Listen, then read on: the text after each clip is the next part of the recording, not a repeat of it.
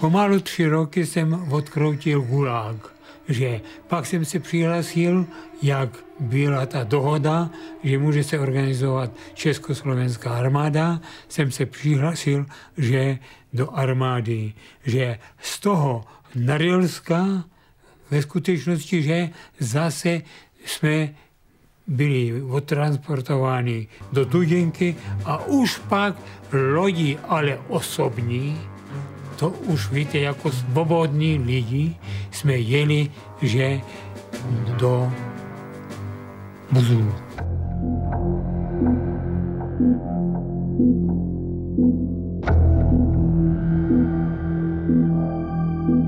Počátkem roku 1942 došlo k dvoji jediné události, která ovlivnila životy tisíců občanů Československa, nacházejících se v té době na území Sovětského svazu.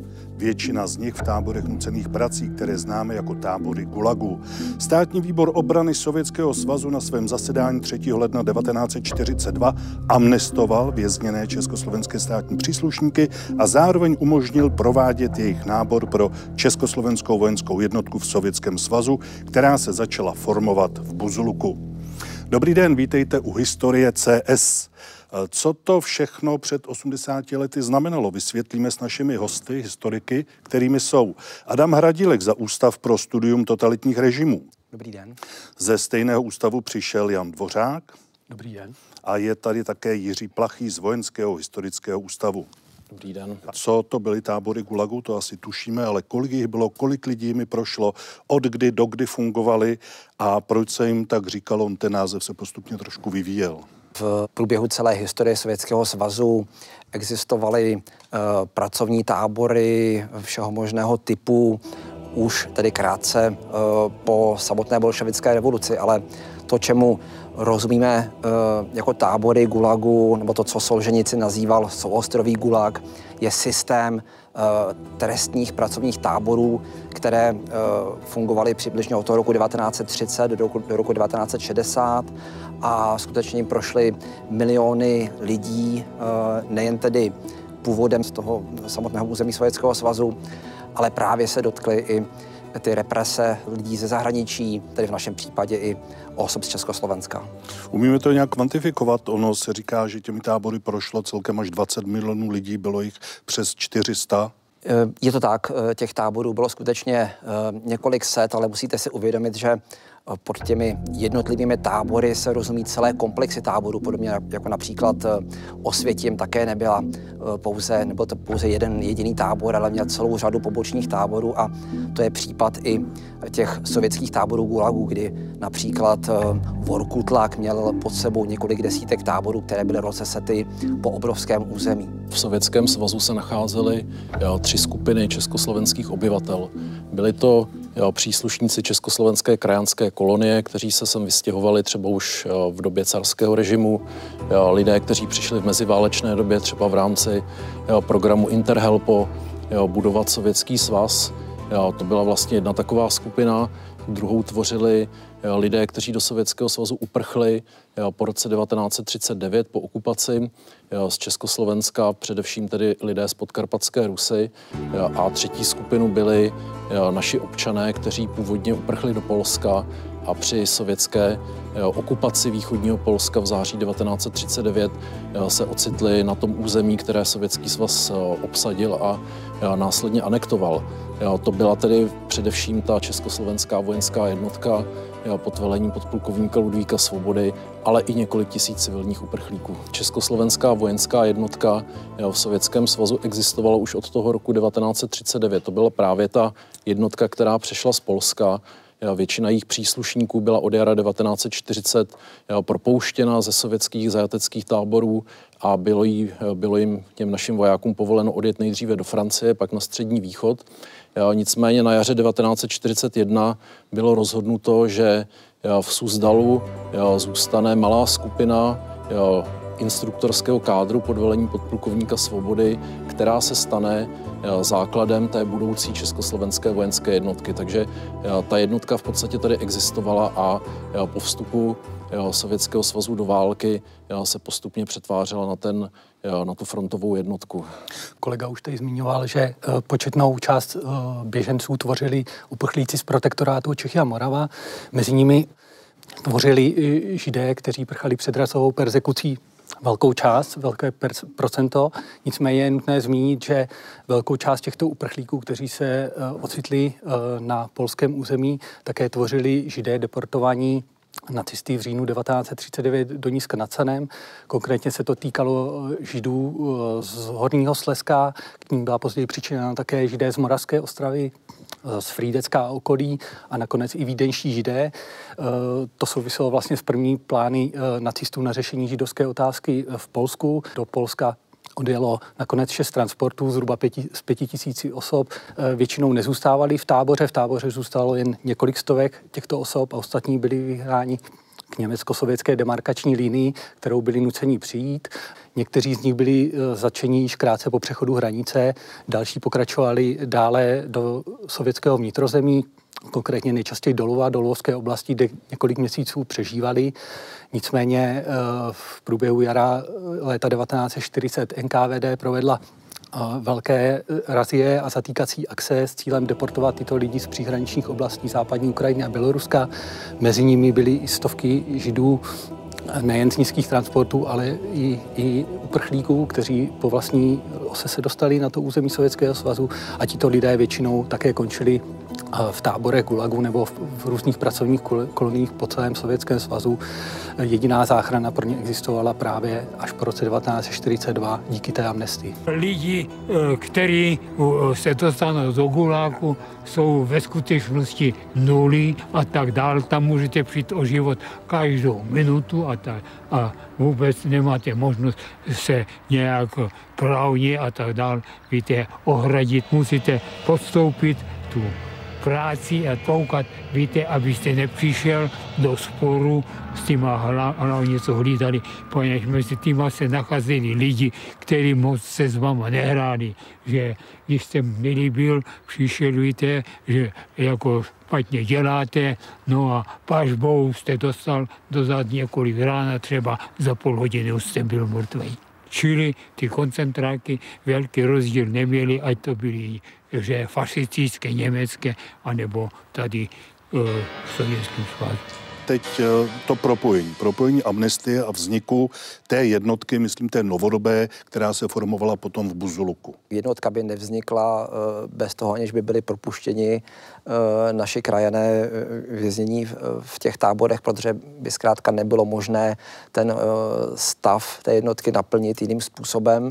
Ale zároveň ten vstup do té armády nebyl jedinou podmínkou, protože musíte si uvědomit, že v těch táborech byli i staří lidé nebo děti, kteří samozřejmě po, na které se také vztahla ta amnestie, ale nemuseli narukovat do armády, ale byli prostě jenom byli osvobozeni a odesláni. Čili ta amnestie byla plošná plošná a vstup do té československé jednotky nebyl bezvýhradnou podmínkou byl podmínkou pro ty, na které se vztahovala ta braná povinnost jo, v nějakých 15 do 55 let.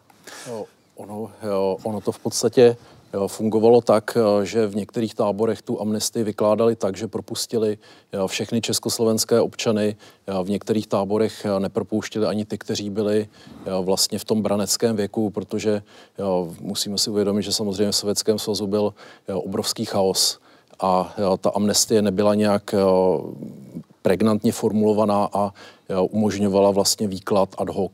Ono je zajímavé to, možná se o tom tolik neví, že vlastně většina z těch prvních 900 a zhruba 900 vojáků, kteří se do útvaru přihlásili, byli právě židé. Souvisí to nějak spolu? E, výhodou těch židovských uprchlíků z Československa bylo to, že je sovětské orgány často považovali za československé státní příslušníky, na rozdíl třeba od Rusínů, kteří utíkali z e, podkarpatské Rusy, která byla okupována Maďary. A považovali za Maďary.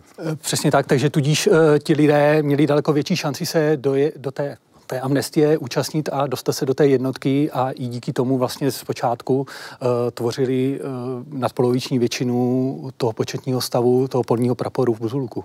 My jsme tady zmínili to, že ty motivy pro odchod na území Sovětského svazu byly různé, ale v zásadě vždy šlo o to, byla tam snaha zachránit si svůj život, ať už ti lidé byli z jakékoliv skupiny a přicházeli do Sovětského svazu jakoukoliv cestou.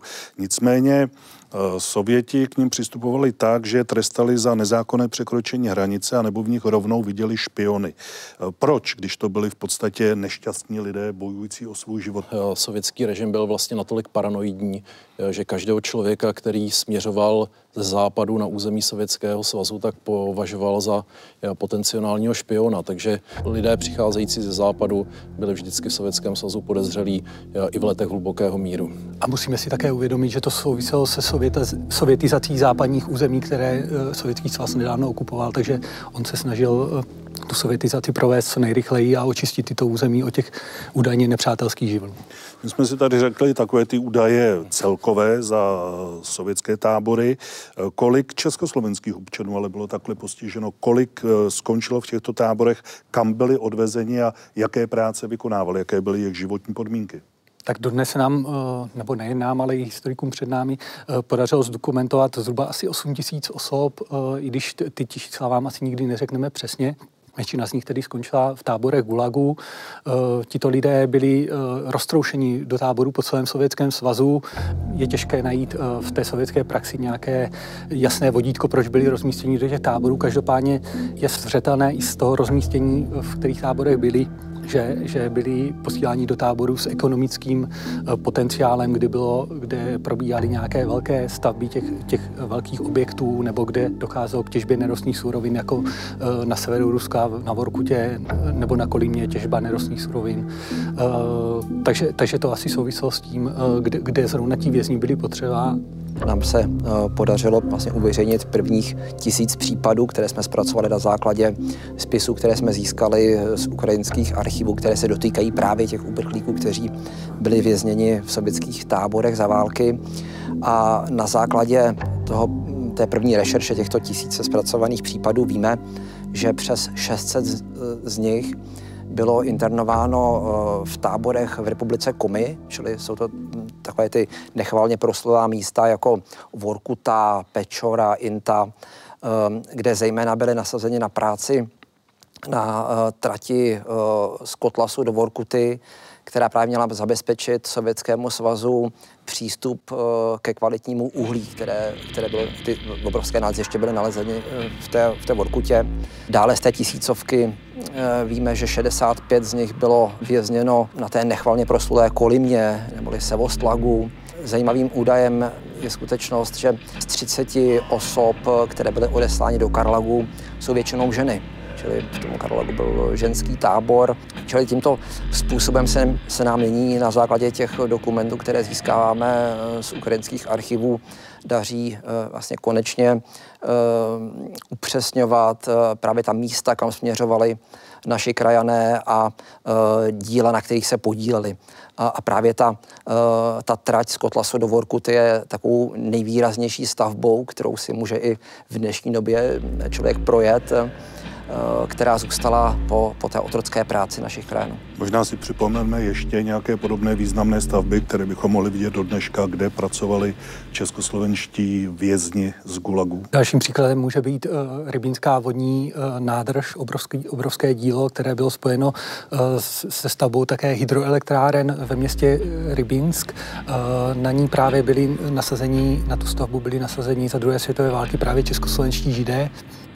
Já, mně se v jednom článku podařilo zdokumentovat, že na 150 nebo 130 eh, těchto osob skončilo v lágrech Volgolagu, který byl právě nasazen na práci na této přehradě nebo na těch hydroelektrárnách a eh, pokud vím, tak tato hydroele, hydroelektrárna eh, je funkční dodnes. Ve své době to byla snad druhé největší vodní dílo na celém území Sovětského svazu a největší v Rusku. Vlastně hnedka koncem června 1941 požádal plukovník Píka, který už byl tenkrát eh, vlastně velitelem neformální vojenské mise v Moskvě od eh, dubna 1941 tam působil. Požádal sovětské velení o to, aby československá jednotka mohla být sformována a nasazena na frontě. Nicméně teprve 18. července Sovětský svaz uznal, 1941 uznal československou exilovou vládu, následovalo podepsání politické dohody, kterou měla následovat vojenská dohoda. Nicméně sovětské vedení eh, v té době nepředpokládalo, že v Sovětském svazu je tolik československých občanů, aby z nich mohla ta efektivní vojenská jednotka vzniknout. Takže dá se říct, že eh, ten to její budování bylo tak trochu na druhé koleji. V té době se sovětské vedení orientovalo na to, aby byla vybudována polská armáda a teprve na konci roku 1941, kdy už je v podstatě jasné, že Poláci ze Sovětského svazu odejdou, tak přichází tohleto jednání, na jehož konci je 3. ledna 41 to povolení sovětské vlády. 42. Pardon, 42 je to povolení sovětské vlády začít formovat eh, tu efektní vojenskou. Ono pravděpodobně to akceleroval také ten vývoj na frontě, kdy ty první měsíce pro sovětskou armádu nebyly hmm. úspěšné a oni potřebovali doplňovat početní stavy. To možná byl také ten důvod, proč nakonec došlo k tomuto.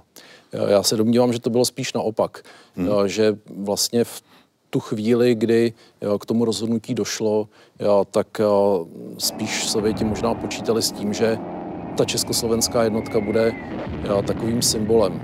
Ono vlastně i ty velmoci potřebují, aby nebojovali sami. Ve Velké Británii existovalo několik exilových armád, které měly vlastně v podstatě symbolickou velikost nizozemská, belgická. To byly jednotky, které měly několik set vojáků. Nicméně britská veřejnost akceptovala velmi pozitivně, že vlastně Británie stojí v čele nějaké vlastně formace koalice evropských armád. Já myslím, že i pro sovětskou veřejnost byla existence československé jednotky ve chvíli, kdy sovětský svaz vlastně bojoval sám na té východní frontě, že to byla, dá se říct, taková psychologická vzpruha. Nejsme v tom sami.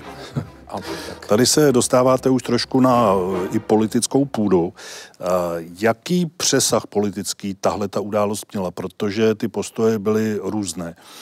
Náš vyslanec v Sovětském svazu Zdeněk Firlinger úplně nepodporoval ze začátku vznik té jednotky, nebo alespoň na něj netlačil. Naopak to britské vedení nebo britské eh, velení Československé armády, generál Inger, minister obrany, eh, ti měli poněkud jiný přístup.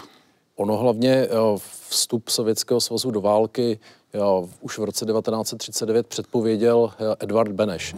Takže i on byl vlastně podporovatelem toho, aby na východní frontě vznikla československá jednotka, aby skutečně českoslovenští vojáci jo, bojovali na všech frontách.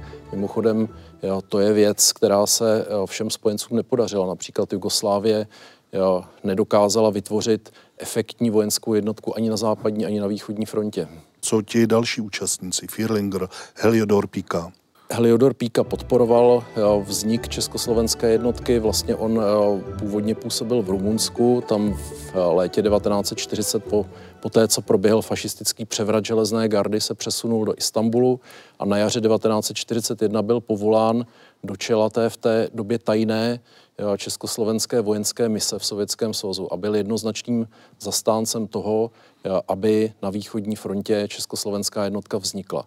K tomu se vlastně na jaře s takovým trochu mírným váháním připojil i exilový minister obrany generál Sergej Inger a to v podstatě předznamenalo to, že ta jednotka měla zelenou. Co se týče vyslance Firlingera, to je jistě velmi zajímavá a dá se říct, sporná osobnost, osobní přítel Edvarda Beneše, důstojník legií, který se vyznamenal v první světové válce osobní statečností. V té druhé světové válce se hrál vlastně jako vyslanec v Moskvě, dá se říct dvojakou úlohu a když po válce vyšly jeho paměti nazvané ve službách ČSR, tak spousta lidí si z toho dělalo legraci, že, to mělo, že se to mělo jmenovat eh, ve službách SSSR. Ta dvoje, jeho dvojaká úloha se uh, projevila i v, co se týče té amnestie pro československé občany, kdy vlastně on v prvních měsících po vyhlášení té amnestie, on se stal tím oficiálním kanálem uh, po pár týdnech, s kterým komunikovali sovětské úřady ohledně amnestie. On měl právě být tím, kdo měl žádat nebo intervenovat ve prospěch československých občanů, ale jak se ukázalo i na příkladu těch potkat Karpatorusů nebo Rusínů, tak on v tomto postupoval dosti laxně, nebo dokonce zamítavě o, těch, o těchto lidech se před oficiálními úřady nezmiňoval častokrát nebo, nebo jejich eh, podíl eh, bagatelizoval, ale vlastně ono to v podstatě navazuje i na tu jeho uh, už i předválečnou činnost, protože když se podíváte, on nastoupil v roce 37 na post vyslance, tak už tehdy se množily stížnosti, že on nedělá ve prospěch těch československých represovaných občanů dost. Ona, ta amnestie sama o sobě ještě nebyla jaksi automatická výhra, protože e, ti lidé se z těch lágrů museli dostat do Buzuluku. To trvalo někdy e, několik týdnů, bylo to v zimě obrovské mrazy. E, už do té doby zemřeli někteří vězni v těch táborech. Jak to vypadalo s tím příjezdem do Buzuluku? Je to téma, které popsal i česko-izraelský historik eh, Erich Kulka, který eh, se tomuto tématu věnoval v 60. 70. letech, kdy eh, zejména na základě rozhovoru, které vedl s imigranty z Československa v Izraeli, vlastně sestavil úžasné knihy, které právě popisují tento neuvěřitelný osud. Často vzpomínají na to, jak při příjezdu nějakého transportu nebo, nebo vlaku, který přivezl propuštěné krajany z Gulagu, jak je často museli vynášet eh, v zuboženém stavu, eh, často museli strávit řadu týdnů nebo někdy i měsíců v nemocnici v Buzuluku. Eh, část z nich, samozřejmě malá část, bylo to několik desítek lidí, kteří v tom Buzuluku zemřeli.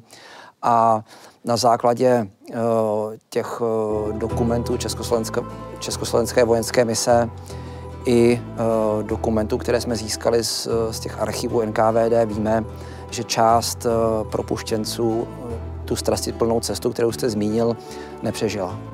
Vy tady zmiňujete dokumenty, které jste získali, možná kdybyste eh, trochu rozvedl, jak ten výzkum probíhal, protože my tady máme kolem sebe autentické fotografie, na které jste taky přišli, čili co, co se vám podařilo získat za informace, za podklady? My jsme poprvé navštívili uh, archiv v Užhorodě před deseti lety, kde, kde se nachází uh, právě fond, eh, který obsahuje dokumenty k uprchlíkům eh, zejména z podkarpatské Rusy, ale i přes podkarpatskou Rus, čili z, eh, částečně i z protektorátů a z dalších okolních zemí. Nachází se zde třeba půl tisíce spisů na přibližně pět a půl tisíce osob, kteří takto utekli.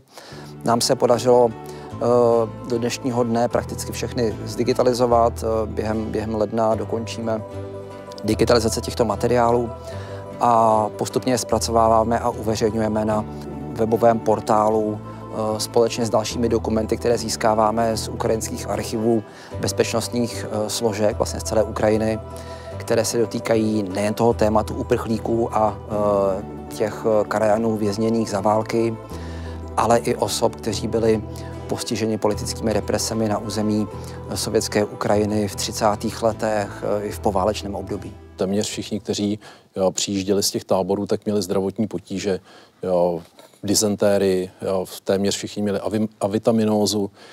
V prvotních, v prvních týdnech existence jednotky, tak tam propukla tyfová e, epidemie pro injekce musela být poslána manželka jednoho z důstojníků mise až do Teheránu. Do září 1942 jo, zemřeli tuším tři desítky příslušníků jednotky, což vlastně je číslo, které je ve vztahu k těm počtům poměrně vysoké, je to, je to asi 5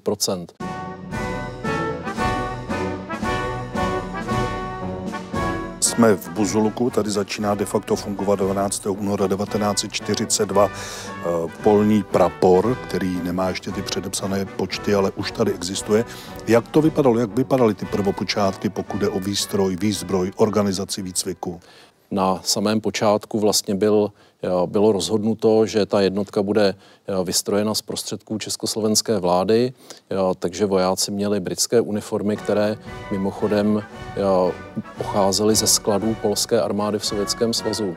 Vlastně v Buzuluku před našimi vojáky byli vojáci generála Anderse, kteří se k našim vojákům v té době chovali velmi bratrsky, i vlastně třeba na železnicích v Sovětském svazu existovaly polské, polští styční důstojníci, kteří našim propuštěncům z táborů pomáhali tak jako Polákům. Takže třeba v počátcích té jednotky byla velká zásluha vlastně těch Poláků, kteří ze Sovětského svazu odcházeli jo, o jo, začátky té naší jednotky. Vy jste tady zmínili vaše bádání, narazili jste na řadu osudů těch příslušníků e, naší jednotky, které byly velice dramatické. Mě zaujal třeba osud desátníka Karla Egra, který padl do zajetí u Sokolova, vlastně byl využit propagandisticky přímo KH Frankem v Praze. E, ten jeho další osud úplně asi není známý. Eh, to je vlastně člověk, který eh, pocházel z Velký Karlovic, později žil v Ostravě a měl spolu se svým bratrem také nastoupit do těch již zmíněných nízkých transportů. Nicméně on eh, předtím, než transporty odjeli, tak se schoval a později s bratrem utekli. Různými cestami se nakonec dostali i oni na území Sovětského svazu.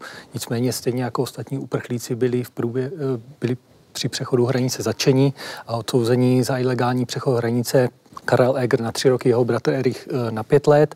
Oba skončili v táborech Gulagu. Eh, propuštěn byl v roce 42 jen Karel, který se přihlásil do té vojenské jednotky v Buzuluku, prodělal základní výcvik a zúčastnil se eh, toho prvního bojového vystoupení jednotky polního praporu v bitvě u Sokolova, kde, byl, kde padl do německého zajetí a spolu s dalšími pěti zajací byl později na přímou žádost KH Franka využít propagandistické akci v protektorátu v říjnu roku 1940 eh, nebo v září roku 1943 se zúčastnil v Praze této propagandistické akce, kde se setkali s protektorátními nebo ně, německými novináři a vyprávěli o svých zážitcích nejen z lágru, ale uh, poté také uh, z toho bojového vystoupení jednotky u Sokolova, kdy se snažili popsat tento, tento bojový výstup jako nevýznamný a tak dále. Oni vydali dokonce, vyšla propagandistická brožura brožura Zajaci vypovídají a při její četbě je zajímavé, že vlastně ty zajaci byli zřejmě velmi málo nuceni k nějaké stylizaci, že oni jo, mohli vypovídat asi o svých skutečných jo, zážitcích z toho Sovětského svazu. E, nicméně po té, co tito lidé splnili svůj účel v rámci nacistické propagandy, tak většina z nich byla zlikvidována. To se týkalo i Karla Egera, který měl židovský původ a bohužel dnes nevíme, z jakých okolností zahynul, ale stalo se tak asi pravděpodobně krátce po té propagandistické akci to bylo rozdělené už tehda. To každý věděl, kdo je kdo. Kam patří. Věděl Svoboda, kam patří mezi těma dle všema?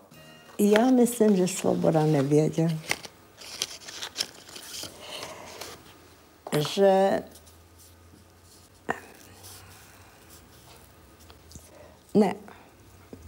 ne ten Svoboda byl zřejmě vystavován tlaku, aby podporoval Sověty v tom jejich plánu stálý přítomnosti československých vojsk na frontě. Což on teda dělal. V přesvědčení, že když to neudělá, tak se tak klidně Sověti vyměnějí nejenom jeho, ale celý vedení e, vojska a vytvoří si vojsko komunistické, tak jako to udělali s polským vojskem. Že jo? Když eh, Anders, eh, generál Anders se všemi, že jo, eh, byl odsunut ze Sovětského svazu a oni vytvořili divizi Košťůvskou pod velením generála Berlinga pro komunistického. No nakonec, že jo, si vytvořili i komunistickou vládu polskou a Svoboda se obával, to mě říkal, že se obával, aby to tež neudělali s námi, aby najednou nepře, neřekli si, aha, londýnská vláda, ta je s námi nestotožnitelná, tak eh, my přerušujeme s ní styky.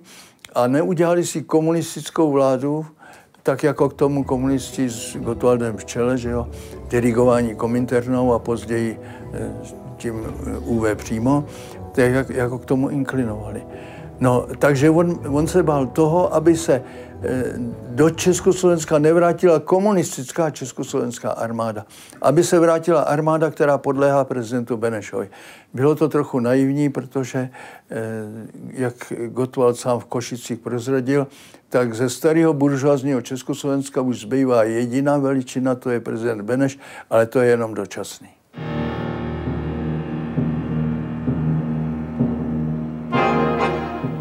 Té jednotce byli vojáci různých národností, různých politických názorů. Eh, byla to v tomto směru homogenní jednotka? Bylo to tak idylické, jak to líčili eh, za minulého režimu knihy, filmy, anebo tam docházelo k nějakým tlačenicím? Právě to, že většina vojáků přicházela z těch sovětských koncentračních táborů, tak vytvářelo prostředí, které bylo velmi vyhraněně protikomunistické. Komunisté samozřejmě v té jednotce byli, nicméně tvořili poměrně v jejich začátcích poměrně zanedbatelnou menšinu. A to vlastně přetrvávalo i na podzim v roce 43, kdy došlo k reorganizaci na brigádu, která byla postavena především z podkarpatských Rusínů, propuštěných z koncentračních táborů. A dá se říct, že to přetrvávalo i vlastně v roce 44 po reorganizaci na armádní sbor, kdy vlastně ty jedno, nové jednotky byly postaveny z volinských Čechů, kteří měli řadu negativních zkušeností se sovětským režimem z let 39 až 41. A jak tam fungovali naši komunisti, ty hvězdáři, jak se jim říkalo? No, ty, ty. Kvetli. To byl vlastně eh, dlouhodobý záměr eh, komunistického vedení eh, exilového v Moskvě tu jednotku nějakým způsobem ovládnout. Já bych možná ještě zmínil, že v létě 1941 z té suzdalské skupiny, to znamená z té skupiny podplukovníka Svobody, byli v podstatě všichni komunisté vyloučeni. Takže, jak už jsem zmiňoval v počátcích té jednotky, tam komunisté měli velmi malý vliv a tvořilo vlastně tu stranickou buňku tam tvořilo několik jednotlivců a nicméně komunisté se snažili je i prostřednictvím sovětského velení nebo sovětských styčných důstojníků prosazovat na důležité funkce. Já bych eh, zmínil třeba postavu Jaroslava Procházky, francouzský legionář z první světové války, který se přidal ideově ke komunistické straně v meziválečné době, odešel do Sovětského svazu ve 30.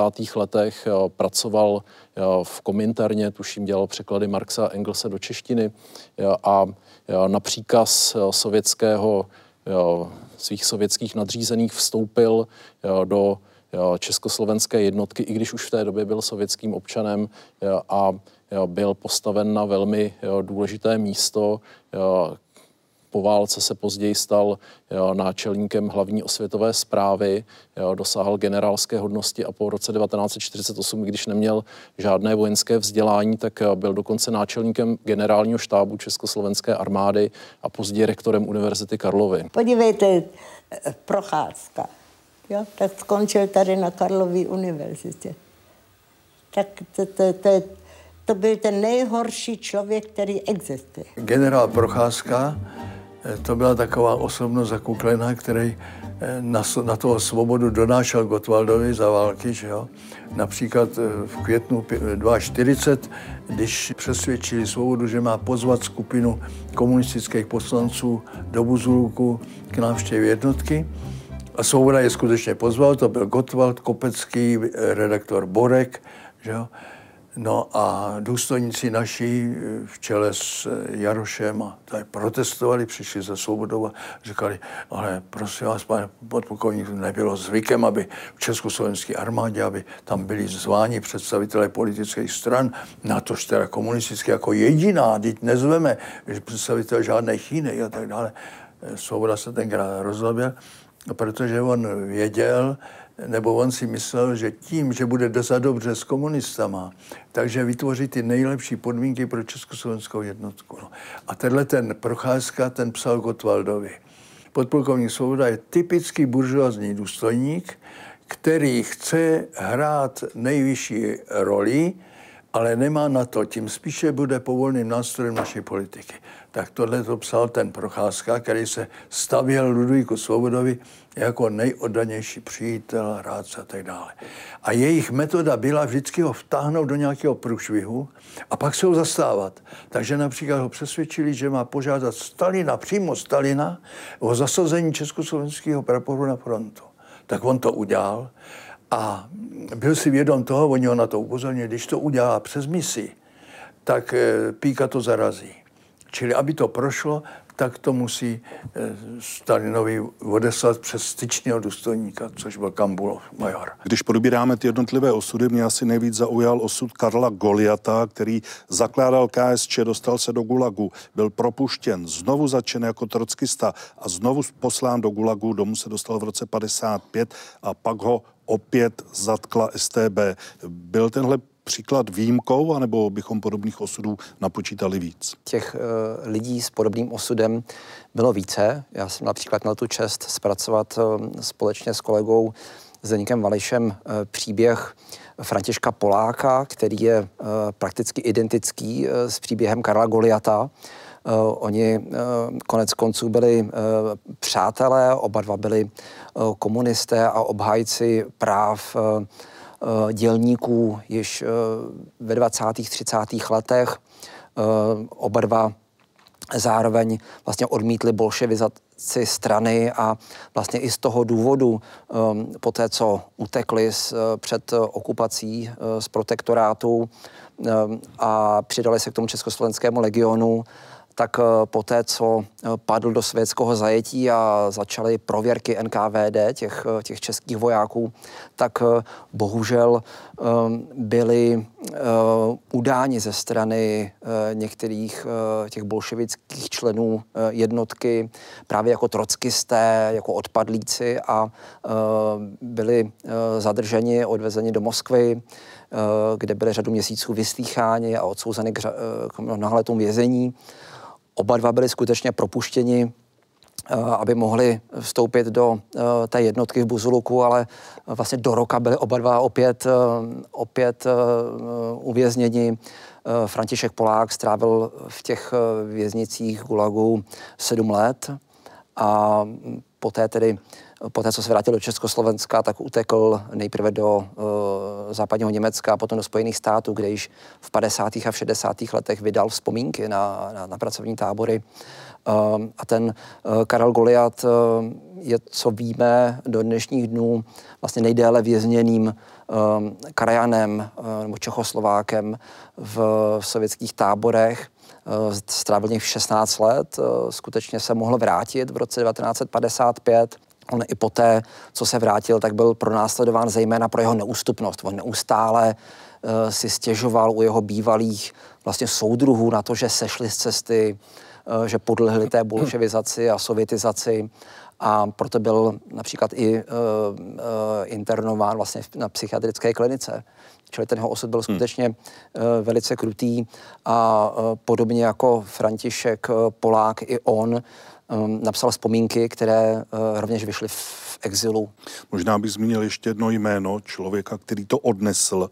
Vladimír Levora byl za knihu o poměrech v Gulagu komunistickým režimem v roce 1958 odsouzen na 18 měsíců do vězení. Musíme si uvědomit, že v té době veškeré informace o tom, co se dělo v minulosti v Sovětském svazu, o existenci táborů, byly minimální a to, že tito lidé otevřeně mluvili, vzpomínali na tu dobu, eh, se jistě tomu tehdejšímu komunistickému režimu nehodilo.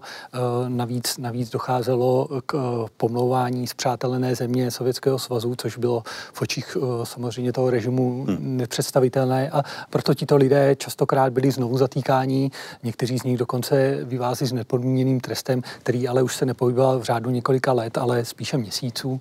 Nicméně museli ho absolvovat. Nicméně příslušníci našich východních jednotek tak byli v 50. letech úplně stejně obětí represí komunistického režimu v Československu jako příslušníci západních jednotek. Takže ta představa, že ten, kdo sloužil v Sovětském svazu, byl nějakým způsobem imunní vůči té represi, Měl to lepší. Tak ta je, ta je cestná.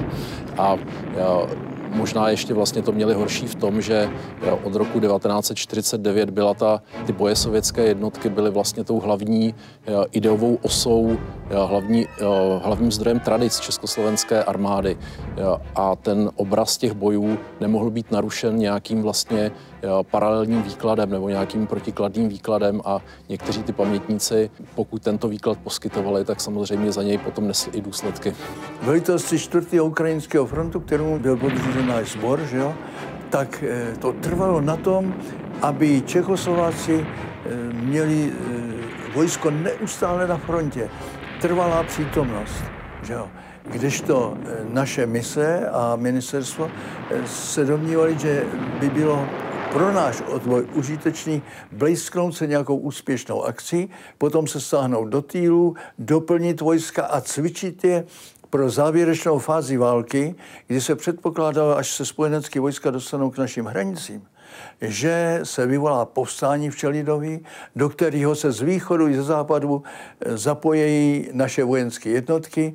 Už to dokonce bylo projednáno jak se západem, tak i dokonce se Sovětským svazem. Ale Sovětský svaz ve skutečnosti si žádný povstání v Šelidovi, který by vedlo k, os, eh, k osvobození, k samostatnému osvobození Československa, si nepřál protože on nechtěl pomoct našemu odboji, jak se ukázalo, jak už je to dneska jasný, ale chtěl využít náš odboj proto, aby ovládl snáze střední a východní Evropu a aby se tu nastolili režimy prosovětský. Takže upustil od původního záměru, že se tady vytvoří sovětské republiky, které rozmnoží ten počet sovětských republik a tím rozšíří světovou revoluci, ale že tady bude vytvořena zóna prosovětských režimů, která která bude dirigována z Moskvy. Tak se stalo. Vy jste tady říkal pro mě aspoň zajímavou věc, že vlastně zpočátku ta role Československé vojenské jednotky v Sovětském svazu byla víceméně propagandistická. Nicméně, kdybyste měl zhodnotit uh, to její skutečné fungování a ten význam v bojích, kdy došla až do Prahy. Jak byste to viděl? Já bych ještě se trochu možná bránil tomu, že to byla propagandistická jednotka. Já jsem jenom zmínil, že vlastně měla nějaký... Pro, ne, to, to její zřízení. Sovětskou ten. společnost měla třeba ten propagandistický nádech, nicméně samozřejmě od března 1943 se naše jednotka účastnila velmi těžkých bojů, ve kterých utrpěla obrovské ztráty. Samozřejmě i naše jednotky byly vlastně podřízeny tomu sovětskému vyššímu velení, které, když to řeknu trochu zjednodušeně, příliš nedbalo na životy prostých vojáků. Byl, byl to prostě odlišný způsob boje než třeba na západní frontě, kde ty ztráty jsou samozřejmě mnohem menší. A ta jednotka rostla, ehm, takže na podzim 43 už byla brigádou, na jaře 1944 armádním sborem. Poté, co přešla československé hranice, byla doplněna na Slovensku, tak už byla 50 tisícovou jednotkou, což už rozhodně není nějak zanedbatelné. Takže ten přínos v bojích československých vojáků rozhodně nebyl nějak symbolický. Já bych se tomu bránil i vlastně, protože komunisté v po roce 48 hovořili jako o symbolické armádě, o té armádě na západě, která rozhodně měla také velké ztráty a také rozhodně to žádní symboličtí vojáci nebyli, i když samozřejmě ve srovnání s armádami velmocí ty exilové formace všech států, možná s výjimkou Polska, byly poměrně malé. Když se ta palba připravná uh, spustila, tak to se neslyšel jednotlivý výstřely. To všechno, víte, splývalo v jeden hlas, že to dunělo jenom, ta zem se ve skutečnosti jako by byla na vodě, pohybovala.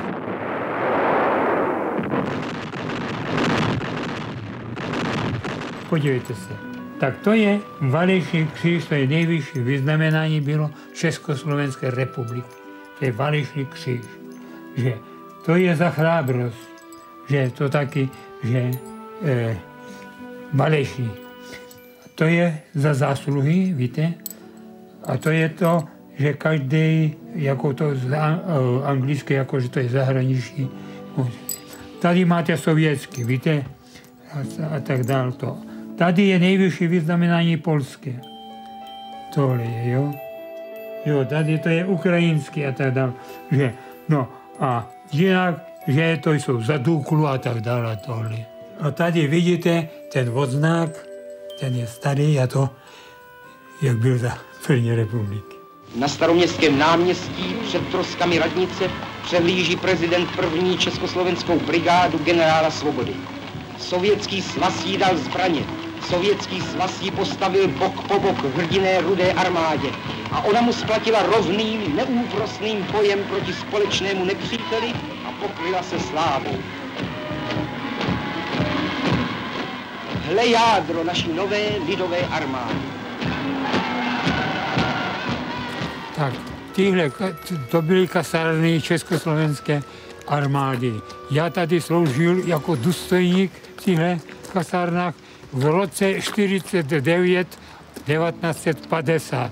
Že v 50. letech ve skutečnosti byl jsem vyakšněn z armády, že a byl jsem propuštěn, víte, do civilu. No a ono po válce přišlo ještě vlastně třetí období represí proti československým občanům ze strany Sovětského svazu, eh, kdy byli vlastně odvezeni na území Sovětského svazu přímo z Československa. Eh, jakou tyhle represe měly podobu? Tak tyto represe se dotkly zejména uh, imigrantů uh, z, z Ruska, uh, kteří utekli před bolševickou revolucí a v nose vlastně během té takzvané ruské akce, kterou podporoval, inicioval Tomáš Garik Masaryk, přestěhovalo do Československa přibližně 20 tisíc osob z Ruska, Ukrajinců, Rusů, Bělorusů. A část z nich přijala československé občanství, část z nich zde žila bez občanství a e, samozřejmě část z nich se politicky angažovala, kulturně, část z nich se vymezovala vůči e, tomu sovětskému svazu a v té chvíli osvobození Československa měly ty sovětské bezpečnostní služby již seznamy osob, po kterých cíleně šli a zatýkali je vlastně od vstupu na to území podkarpatské Rusy až, až po Prahu. Vlastně do dnešních dnů se nám podařilo sestavit seznam okolo 500 osob, kterých se tyto vlastně únosy dotkly. No se po válce tímto způsobem zatýkalo na území Československa, ale také někteří českoslovenští občané na území Sovětského svazu, já mám na mysli třeba Andreje Patruse, bývalého překladatele a spolupracovníka Heliodora Píky, dalo se už odhadnout tedy, kterým směrem se ten vývoj bude uh, ubírat, včetně například popravy generála Píky. No, musíte si uvědomit, že uh, Sověti nejprve se snažili ukázat na podkrapatské Rusy vlídnou tvář a vlastně jim dát to, co jim ta Československá republika dát nedokázala. To znamená tu skutečnou autonomii nebo nějaké sebeurčení a uh, tam skutečně ta propaganda působila v tom směru, že uh, konečně ten uh, ukrajinský lid na, na té podkarpatské Rusy se spojí s tím ukrajinským lidem na eh, sovětské Ukrajině a bude si moc sám vládnout. Čili tam ty eh, vlastně největší represe začínají až eh, okolo roku 1947. Do té doby se dotkly zejména lidí, kteří nestihli optovat nebo si to rozmysleli, ne, neodjeli do Československa včas, kdy mohli legálně. A právě se nám rovněž v minulém roce podařilo získat z ukrajinského archivu bezpečnostní služby Ukrajiny několik tisíc spisů na uh, tyto osoby, kteří nelegálně utíkají z toho území z, uh, podkarpatské Rusy nebo už té sovětské zakarpatské Ukrajiny uh, do Československa. Nepodařilo se jim to a vlastně byli často odsouzeny až uh, zase na tři roky táboru za nelegální přehod hranice do Československa. Já bych možná úplně nesouhlasil s tím, že na podkarpatské Rusy ten sovětský režim nejdřív ukazoval tu pozitivní tvář. Na podkarpatské Rusy od podzimu 44 působily naprosto volně sovětské bezpečnostní složky, které hned v těch prvních týdnech likvidovaly nejen třeba představitele toho bývalého maďarského režimu, ale i Rusíny, místní obyvatele, kteří se angažovali třeba ve prospěch Československa. Samozřejmě pak se vytvořila ta skupina optantů, kteří měli nárok na československé občanství, nicméně podkarpatská Rus byla anektovaným územím a musíme si uvědomit, že formálně minimálně do léta 1945 byli československými občany všichni podkarpatoruští občané. Eh, my se tady bavíme o historických událostech z toho dnešního pohledu, ale oni jsou bohužel aktuální i dnes. Ruský nejvyšší soud rozpustil tamní nejstarší nevládní organizaci Mezinárodní memoriál. Uskupení se 60 pobočkami po celé zemi odhalovalo brutální zločiny z dob stalinismu. Teď podle justice porušilo zákon o takzvaných zahraničních agentech. Proti verdiktu protestovalo v Moskvě několik desítek lidí a minimálně pět z nich úřady zadrželi. Memorial to bylo združení, které se v Rusku věnuje právě dokumentaci politických represí a vyrovnávání se se sovětskou totalitní minulostí oblastí. Eh, Bojí se Rusové své minulosti, nebo jak se na to dívat? Tak určitě to souvisí s tím narrativem, který současný ruský režim chce, aby eh, převládl tudíž eh, nějaké kritické objektivní zhodnocení, zejména sovětské historie a sovětských represí, není prostě aktuální. Vlastně to zrušení memoriálu se dotýká přímo i nás, protože my s memoriálem, s ruským memoriálem také jsme v úzkém kontaktu. Několik let spolu spolupracujeme eh, ne na dokumentaci obětí československého původu, tudíž i pro nás je tento zákaz velmi nepříjemný a bohužel ale ta, ta perspektiva do, budoucní, do budoucna nevypadá nějak růžově. Uvidíme, co se stane, ale nicméně ten zákaz, eh, který teď eh, nastal, vypadá v celku jasně a bohužel to omezuje i naše možnosti výzkumu na území Ruské federace. A jenom tedy na dokreslení, jak v Rusku a na Ukrajině reflektují dnes gulagy. Existuje tam nějaký eh, seriózní historický výzkum, jakému se například věnujete vy? Já bych řekl, že možná byl v průběhu těch posledních desetiletí na vyšší úrovni než zde třeba ehm, ty takzvané martyrology, které byly vypracovány teda zejména ne, nevládními neziskovými organizacemi, ale i akademickými pracovišti, eh, jak na Ukrajině, tak v Rusku, eh, vlastně nemají obdobu. Třeba tady v Čechách, my nevíme přesně, kdo byl vězněn eh, v Jách, na Jáchymovsku a v dalších komunistických táborech u nás. A tam ty, ty soupisy mají mnohem detailněji vypracovány než, než my.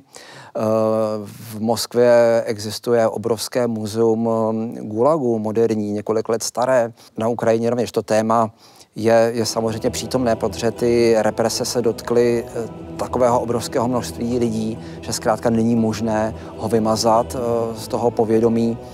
Ale to, co nejvíc vadí té současné Eh, moci v Rusku je eh, to, že memoriál neignoruje porušování lidských práv v dnešní době. Že oni se nevěnují jen eh, těm represím v minulosti, ale upozorňují na porušování lidských práv v současnosti a to právě bylo trnem v oku putinovskému Rusku.